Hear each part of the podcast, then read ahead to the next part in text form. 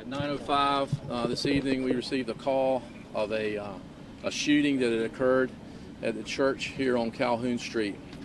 When officers arrived, they found a number of victims inside, and we had also individuals that were transported to the MUSC Emergency Trauma Center. We woke up today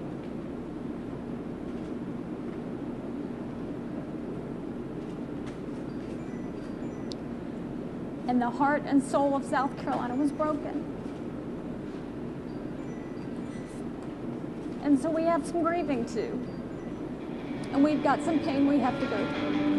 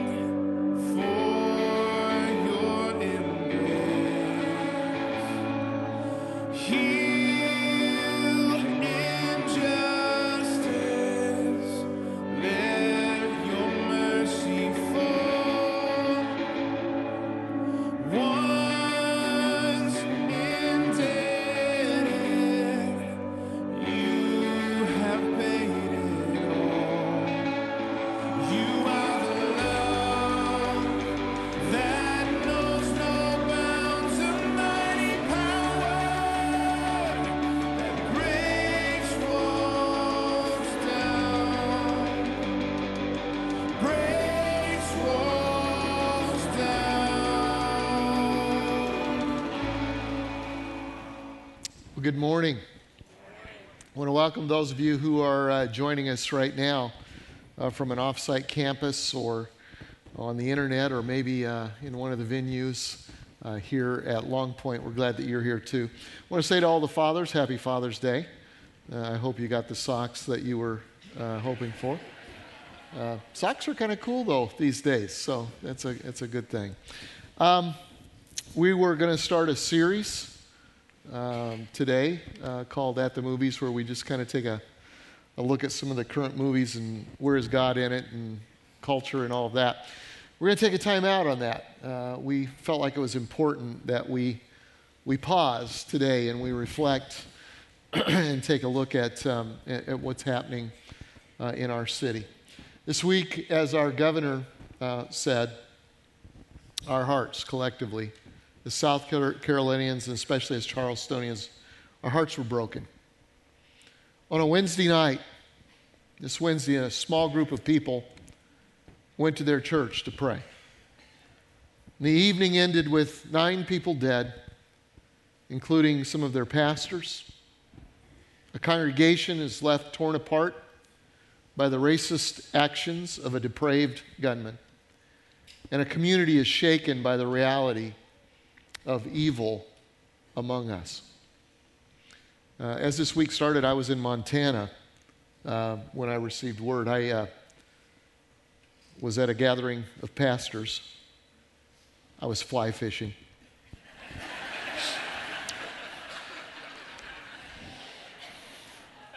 I was expected to do fun things at night with the pastors and just kind of process stuff, but I caught fish and it was good. And we were in a remote place where there wasn't television and there wasn't internet. And it just so happened on Wednesday that I was able to bum some internet off of somebody. My phones wouldn't work anywhere, and somebody had a phone that was connected, and I have an addiction, and I wanted to know what's going on around the world. I got to know that. And so at about 9 o'clock, this time, 7 o'clock that time, I connected my phone through their phone, and within just a few minutes, my text started blowing up that there's been a killing. And I thought, surely not in Charleston.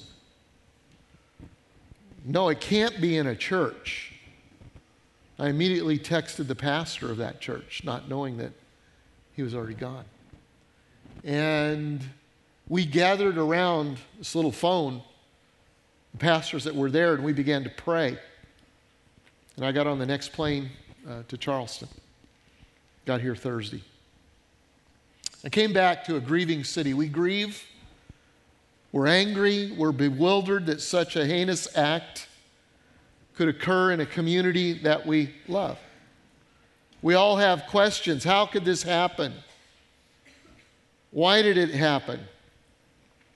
Some questions come at such a deep level that we're almost fearful to let them see the light of day because they challenge our faith and they ignite our fears. I'm there with you. I've had some questions this week from a very deep place.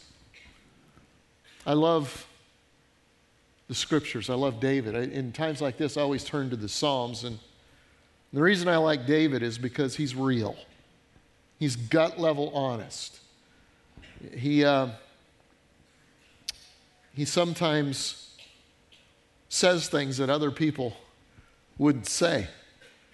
And he's been to the depths. He's been to the pit. And in Psalm 130 and verse 1, it says, "Out of the depths I cry to you, Lord. Lord, hear my voice. Let your ears be attentive to my cry for mercy." And that's what we're going to do here today.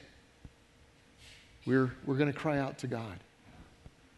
We grieve. We grieve for families who hurt from a place so deep it's hard to imagine. We grieve for innocence lost. Why here? Why now? Why so calculated? And we grieve for the destruction of all that is holy and sacred in a church.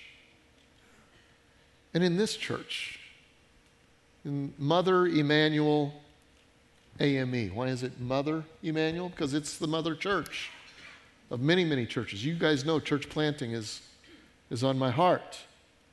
And it's a church that's so integral to the struggle of a people, a symbol of progress in a journey, ugly journey at times, toward freedom. It's in a place of safety from a dangerous world. It's in a place where the quiet solitudes of prayer was broken by the angry sounds of gunfire echoing off of sacred spaces and holy halls. Evil has visited us.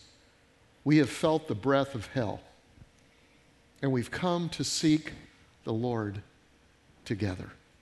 And that's what we're doing today, across this city and in cities across our nation and around the world.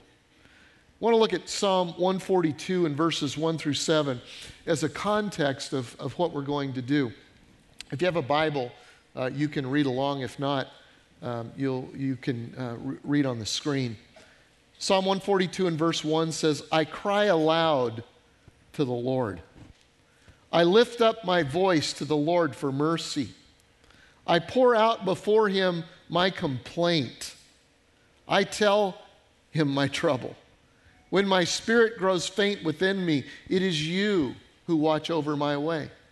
In the path where I walk, people have hidden a snare for me. Look and see, there is no one at my right hand. No one is concerned for me. I have no refuge. No one cares for my life. I cry to you, Lord, I say. You are my refuge, my portion in the land of the living. Listen to my cry, for I am in desperate need. Rescue me from those who pursue me, for they are too strong for me. Set me free from my prison, that I may praise your name. And then the righteous will gather about me because of your goodness to me." See, David is in this place of despair, and he has such a deep relationship with God. God is his friend, and he's able to complain to his friend. How do you know you need a friend like that? Most of us, you know, we have acquaintances. You have acquaintances here in this building today. Tomorrow you'll go to work or school or wherever, and someone will come up to you and they'll say, "How you doing?" And what's your response? "Great." Whether you are or not. And that's probably a good thing. People don't want to hear all of your stuff in the grocery store. How do you know that? But you need somebody that you can just complain That you can say things that you know you shouldn't say, but you're going to say because it's coming out of your heart. And David has that with God. He said, I pour out my complaints to you. But then he says, but you are my refuge. You know, at times it feels like nobody has my back, but you are my refuge, my portion in the land of the living. And what I love is that in his deep despair, he has hope. There is coming a day when love will win because, mark it down, it always will. It always will. Love always wins. And he says, in that day, the righteous will gather around me because of your goodness to me. I've seen that day. I've seen the righteous in Charleston, the black and the white, the rich and the poor, gathered around those whose spirit was faint because of the goodness of the Lord. And so today we're going to pause. We're going to pause for three things. Why not five? Because I always pause for three. We're going to pause, first of all, to pray for the families that today are torn and broken. Psalm, again, 34 and verse 18 says, the Lord is close to the brokenhearted, and he saves those who are crushed in spirit. See, you will never understand the enormity of this verse until your heart has been broken and your spirit crushed. When you've sunk into such a place that darkness envelops your soul and like a light is snuffed out in a cavern of grief. And if you've ever been there, and I've been there, and our family has been there on multiple times, I don't like being there, but I don't trust anybody who hasn't been there because you don't understand hurt. And when you're there and in that place, you know what it's like. You sense the closeness of God. And I want to cry out and say, God, I want to sense that closeness in everyday happiness. It doesn't happen. Now, God is near all the time, but it's in that broken place that the scripture is fulfilled, that we sense and we feel that God is close to the brokenhearted, and he saves those who are crushed. And until you've been there, you'll never understand it or be able to explain it. I saw it. I saw it this week. Rob Dewey, who I will introduce to you in just a few minutes, is the chaplain for the police here in our community, an incredible guy. But they were overwhelmed by the enormity of this situation and their responsibilities. And so some on our staff serve in the chaplaincy, but he needed more. And so he asked myself and Joshua, Michael Morris, who is a part of the chaplaincy program, to come and hang with him during some of the responsibilities that he had to do. And one of those was a bond hearing that some of you saw on TV. And this would be the first time the families would see the killer. And so he wanted us to be there for the families. And so I went. And I stood in the back of a tiny, tiny courtroom. Could only fit maybe 35 people, just crammed full. And it was crammed full, 3 to 4 members from each family. And I stood in the back, and I watched the goodness of the Lord in the face of unspeakable evil. I wondered, frankly, I was praying for the families there, and I wondered what their response would be when for the first time they're brought face to face through a video screen with the one that had taken the life of their loved ones. Would they cry out in anger, which they certainly had a right to do? Would there be overwhelming emotion? What would happen in that moment? And I literally wept as person after person stepped to the podium, looked him in the eyes, and said, I forgive you. I watched as my friend, Tony Thompson,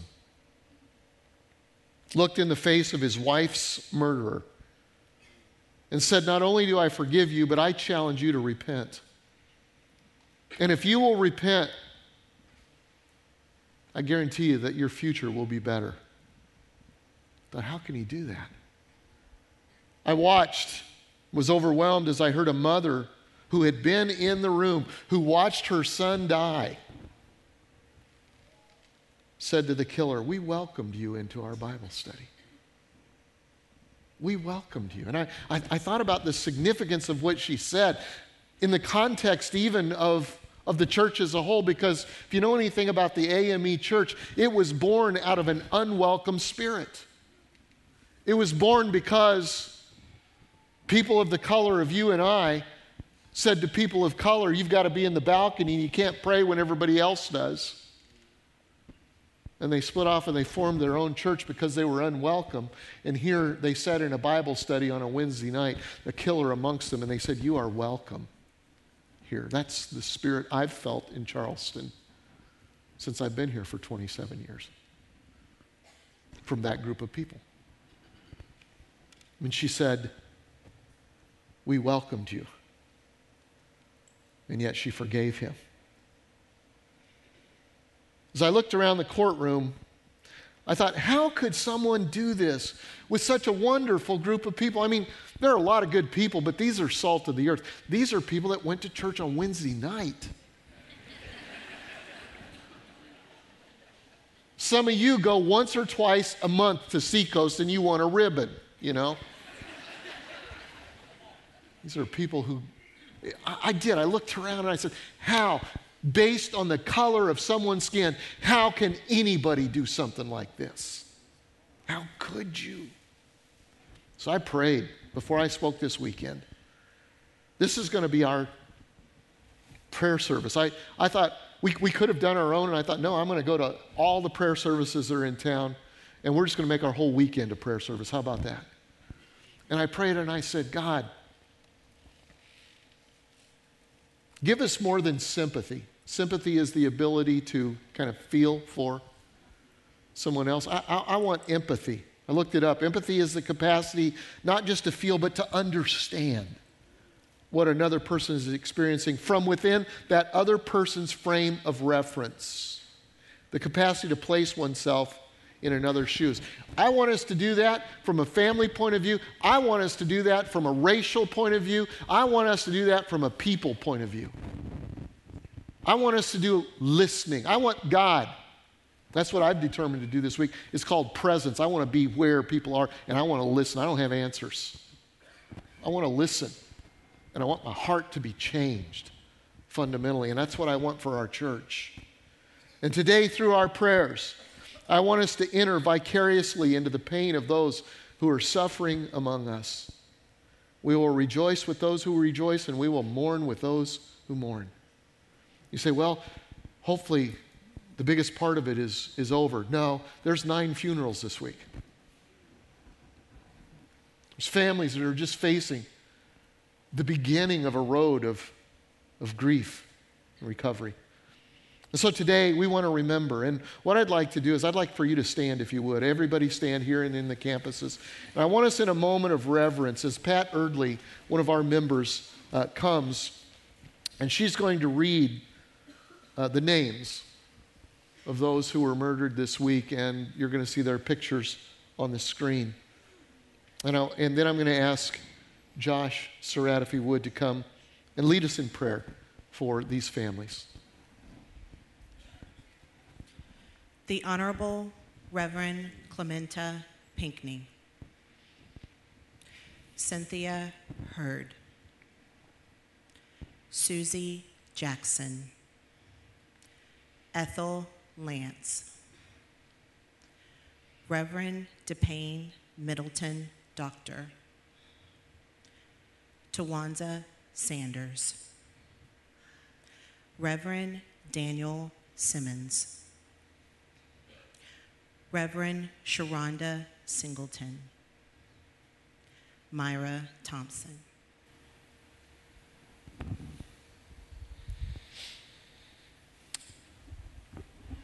You know, we've had the real privilege to spend some time this week with loved ones of these names that we just read, and beautiful people, incredible people. And so we want to just take some time to pray for them, to pray for the family members. You know, a scripture came to mind, James 5, verse 16 says, "The earnest prayer of a righteous person has great power and produces wonderful results." You know, the world has kind of marveled at the way that the city of Charleston has responded, at the way that the family members have responded. And I think part of that is that scripture, is the prayer that the city has come together and we've prayed. So we're going to pray right now for those family members. I actually just got a text from Chaplain Dewey. You know, AME, the Emmanuel Church is having services right now, and their AC went out. And so, you know, elderly church. And so we're going to pray for the AC to come back on in that church. We're also going to send a team down to help with water, but let's just take some time to pray. I want to give you a moment of just in our own places of kind of quiet to pray to our you know, by ourselves, and then I'll close us in prayer. So let's pray together.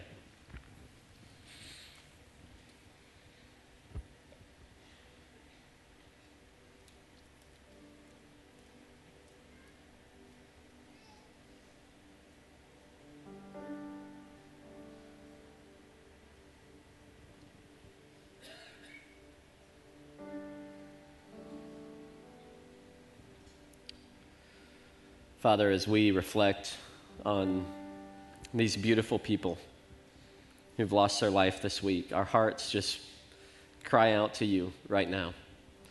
God, we cry out to you for their family members, God, for children. Woke up today, Lord, without a mom. Lord, for husbands that woke up today without a wife. God, our hearts just break for them. And I pray, Lord, as you have already, it's so obviously that you've done it, but that you would be near, that your presence would be there, that you would draw near to the brokenhearted. Lord, that your presence would be what sustains them, Lord, through today, through this week, through, Lord, the rest of their lives.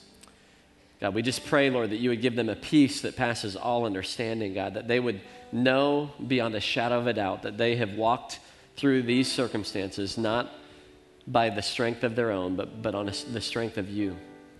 So God, we pray for that church right now that's gathering together. We pray, Lord, for the air conditioning to work. God, we pray for the just continued protection of the individuals that are there, God. We pray for just everybody involved. Lord, our hearts go out to them, and we just pray that your kingdom would come and that your will would be done in their lives, Lord, in their stories, Lord, in our city. In Jesus' name, amen. You can be seated.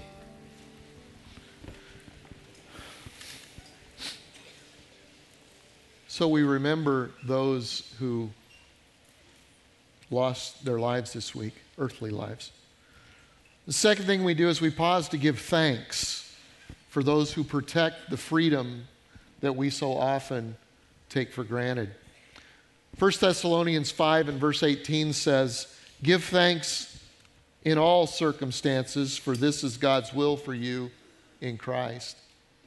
We're to give thanks when things and times are good, when times are bad, because that's the way you survive something like this, is that you give thanks. And we don't give thanks for the fact that 9 people died. We don't give thanks for this tragedy. It says give thanks in all things.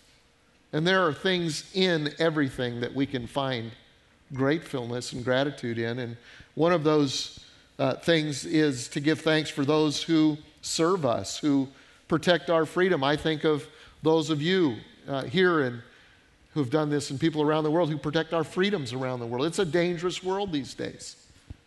And I thank God for those who serve in our military and in government, and who protect us. I give thanks locally for those who have led us in this situation. I made a list. I'm thankful for a mayor, Joe Riley, who's leading us well during this time. I feel like he's a father to our city. And I told him the other day, I know he's been mayor for 42 years, but why don't you just run again? You know, I mean, whatever. I thank God for a police chief, Greg Mullen, who's a member of our church, who has led us with determination and wisdom. I thank God for first responders who saw things and experienced things that none of us would ever want to see. Policemen and sheriff officers and EMS and firemen and doctors and nurses, emergency room workers and chaplains, those who were first on the scene. In fact, to explain that a little bit and how all that works, I want you to welcome Rob Dewey. As he comes, Michael Morris is going to come with him. Would you just welcome him as he comes and just sits down for just a minute?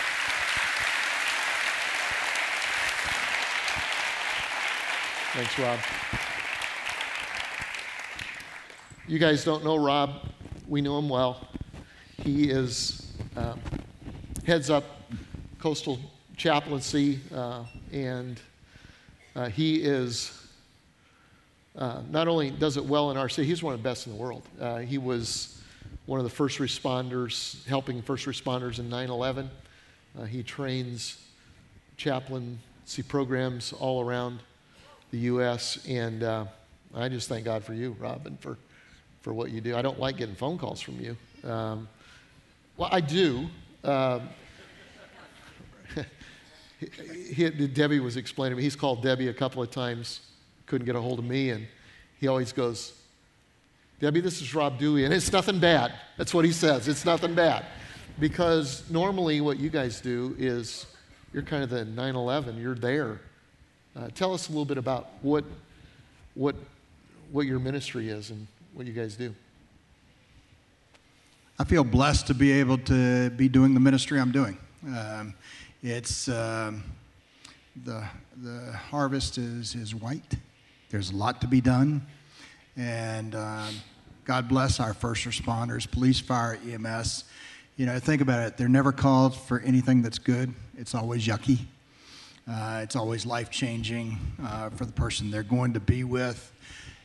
So some 25 years ago, the Lord put it on my heart to reach out to that group of people, the first responders, and just kind of see if God might be blessing something that might work in a full-time nature, and just to kind of be there. I think Jesus would have a blast coming back, and no offense to the church, but getting outside the four walls of the church and being out there. And I did, I ask your forgiveness, sir, but I did text your son in the middle of the service. So I know that that's a sin in your religion. I can't remember. Seriously. But, yeah, seriously. Oh, I'm being serious. I'm sorry. Okay, good. No, but I did get a text a few minutes ago from some folks down at the AME church, and I'm going to leave right after this and head down there.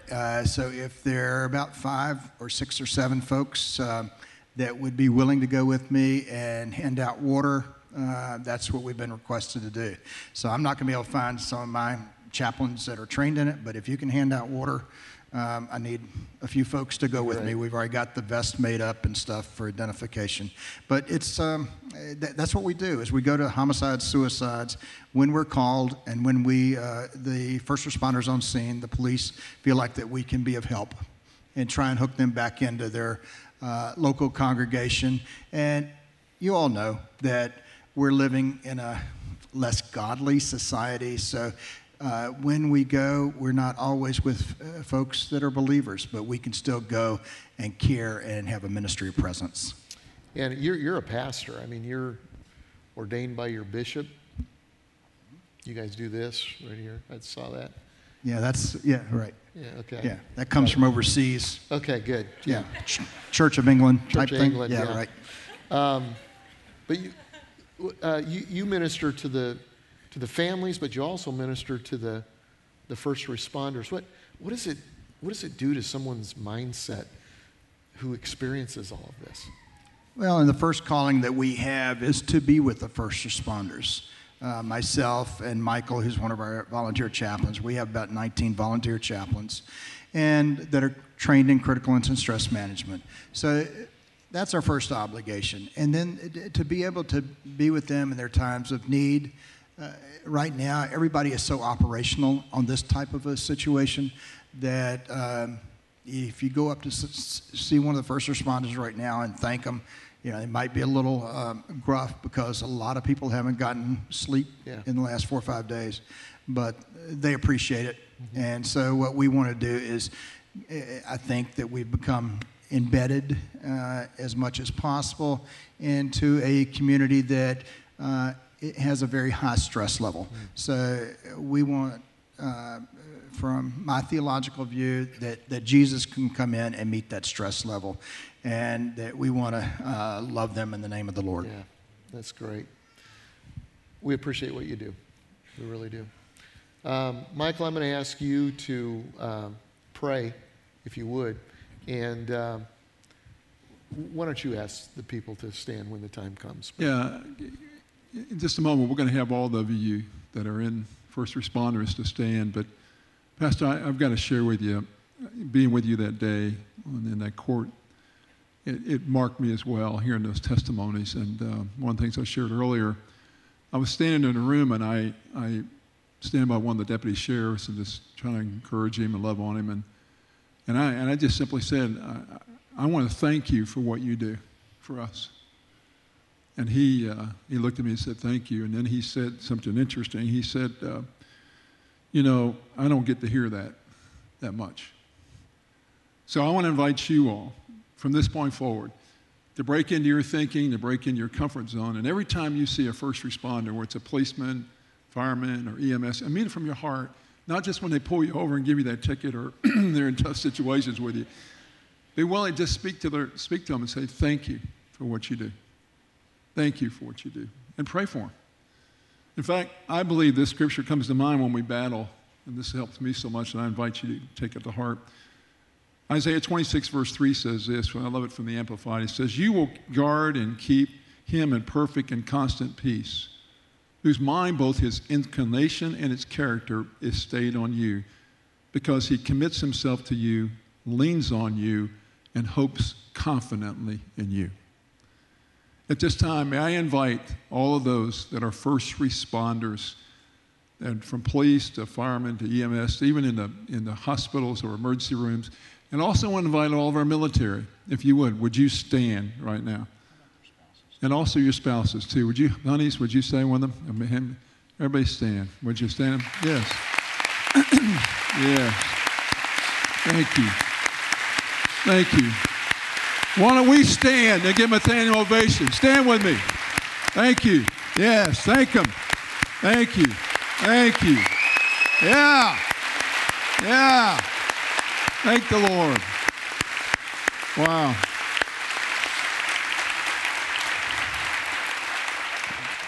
Well, let me pray. Father God, what an honor, what a blessing to come now and to lift your holy name up, because you are a mighty Father who loves us so.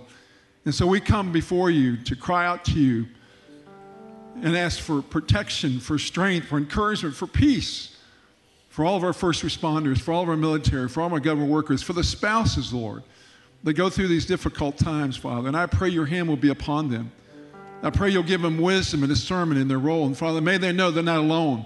We stand with them in this church, believing in them, trusting them, and loving on them. So as they go forth, may they have that confidence in you, Father. I pray, too, for Chaplain Rob and his team. What a privilege and honor as they go forth, that they will do a mighty work. All of our chaplains, Lord, and our pastors that have a hunger and a passion to reach out to our community. Continue to put your anointing hand upon them, and we bless them now, and we look forward to what you're going to do through each of us. For it's in the mighty name of Jesus, all God's people said together, Amen. Amen. You may be seated. Thank you. Amen. Thank you. I understand that. Okay, if anyone would like to go with Chaplain Rob, if you could meet him outside, we'll go and we'll serve in time of need. That's kind of a great way to, not everybody, okay? That's great. That's great.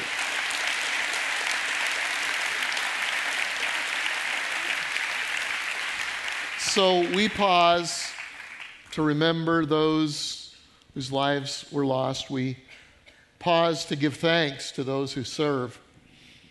And thirdly, we pause to renew our faith in a Father God who is good. And this, honestly, is the toughest one. We posted some things on Facebook at various times this week. And one of the first posts that I did talked about how we can respond immediately. And there were a lot of comments. And one of the comments had three words: tragic, senseless, why? We all thought that. Others said, how do you pray to a God who allowed that to happen in a prayer meeting? And what it's basically saying is, you know what, either God isn't loving, because if he was loving, he would have stopped this. Or maybe he is loving and he's just not all-powerful. Those are the only two options. Well, you know, in a time like this where you question those things, you've got to turn to Scripture. I've learned over time, and I have all of those questions, trust me. And I've learned over time to question my questions. I am not the center of morality for the universe. For me to take the higher ground on the God of creation is a little arrogant, to be honest with you. I do it every once in a while. And then I look to Scripture. What does the Scripture say? Because apparently I'm not seeing things clearly. The Scripture says that God is loving in all of his ways. And I've got to learn to trust that.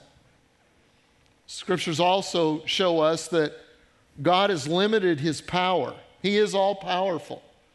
But he has limited his power in order that we might experience love and freedom. You say, could God have created a world where evil didn't exist? Yeah, he could have done a couple of things. He could have just said, I'm going to take a pass on this whole deal and not create a world.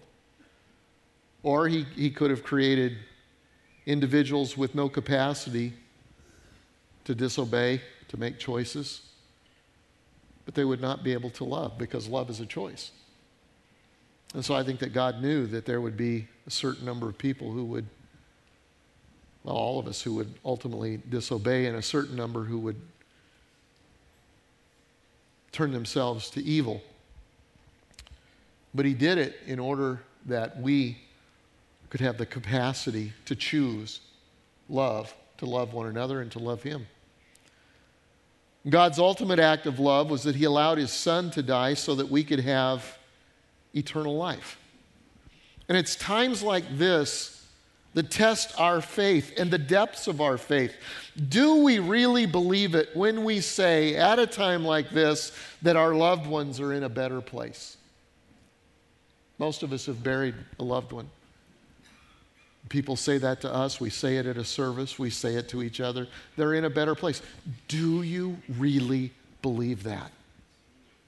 Do you believe that there is an eternity of which what we live in right now is just a blip on the radar screen of forever?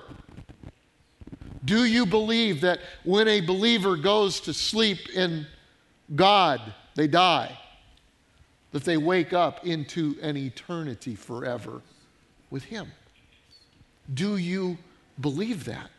Because if we do, if eternity is real, it opens up more options than, if God doesn't act on behalf of my loved ones, then he isn't loving, or maybe he is powerless.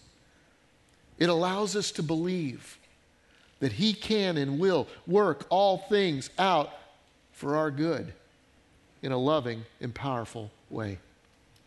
I love Romans 8 and verse 28. It says, and we know. We don't hope. We don't think. This is something that has to be at the bedrock of who we are. We know that in all things God works. Now let me just say one thing that has upset me just a little bit this week, and I think it's innocent, but I hear it from time to time. I hear people saying things like, you know, the reason God did this, the reason God caused this is so that, and then they put some, you know, wonderful response in there. And I'm going, no. My God didn't cause this. And certainly don't go tell your kids that in the midst of tragedy that God caused it and that person's an angel and all that. No. God didn't cause this. This is from the pits of hell. This is evil. This isn't heaven. This is earth. Evil still exists, and times like this remind us of that. God didn't cause this. But in all things, even the evil things, God powerfully works it out for our good. He works in these situations. He says, for the good of those who love him, who've been called according to his purposes. Not everything is good. Often it takes time for God's will to be worked out in it, but God will work for good. I wanted to give you an example of God working for good in a horrible situation. I want to welcome fellow Seacoasters Mike and Jean Malota. Would you welcome them as they come just for a minute and share their story?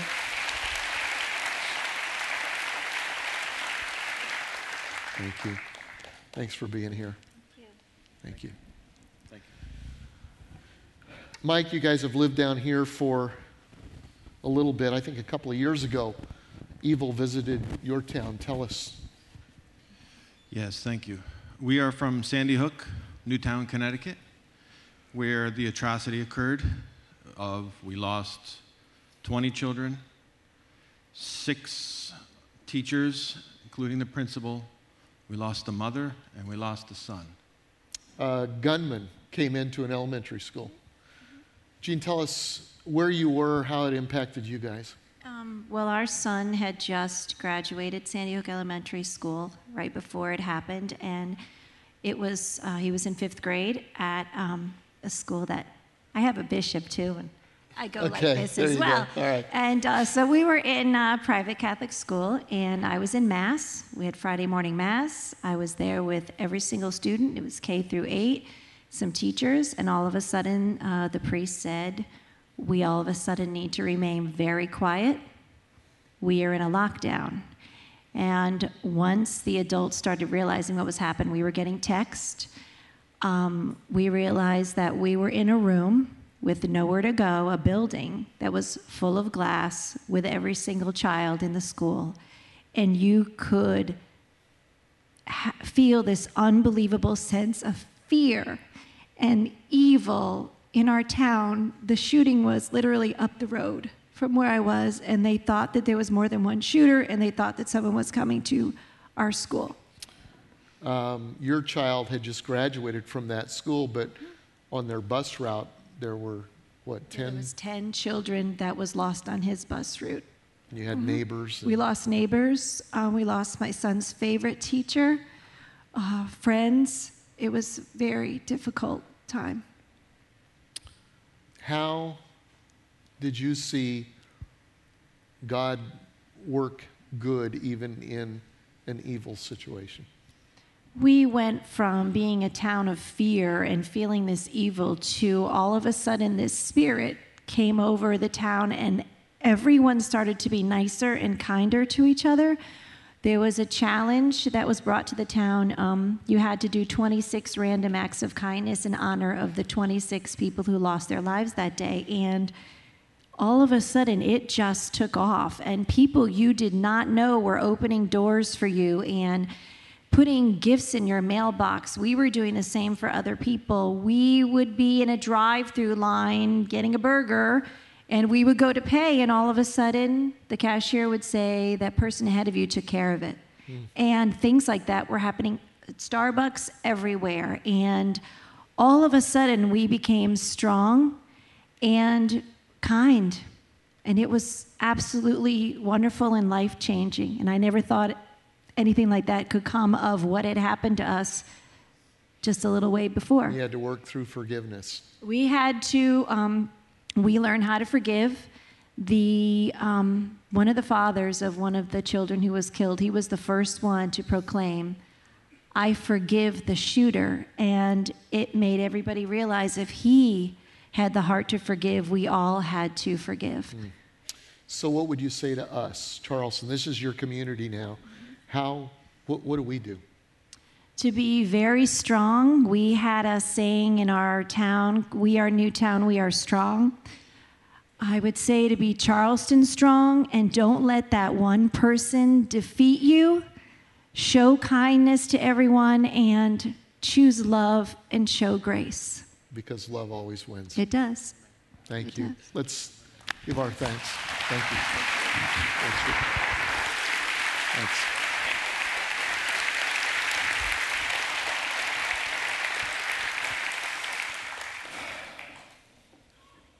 One phrase. One phrase I heard again and again and again this week. I heard it from the words of an AME bishop. I heard it on the screen of a CNN news anchor. I heard it from the lips of grieving families. Evil picked the wrong town. Hate never triumphs over evil. Love always wins. Love always wins. I took a picture as I came out of the prayer service on Friday night. I posted it on Facebook. Here it is. And I just said, proud to live in Charleston, where a prayer meeting can break out anywhere. Pray for Charleston. Now, here's what I want you to notice about this picture. It had 1.4 million people saw that picture.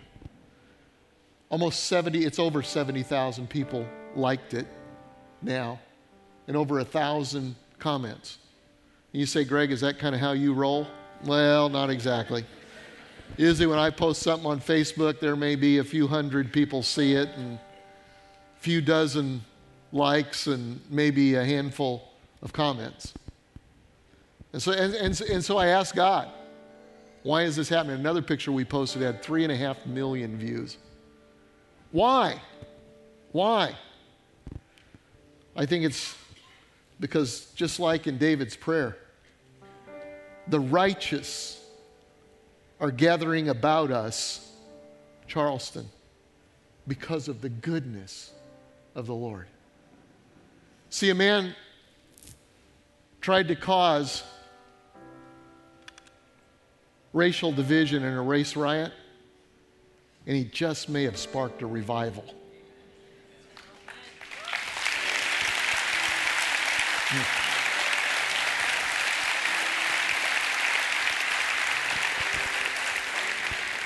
So let's stand, and I want to pray. God, we pray for those who have been impacted by this terrible act. We are grateful for those who lead us through times like this. And most of all, we reflect on the fact that you are good and that your mercy endures forever.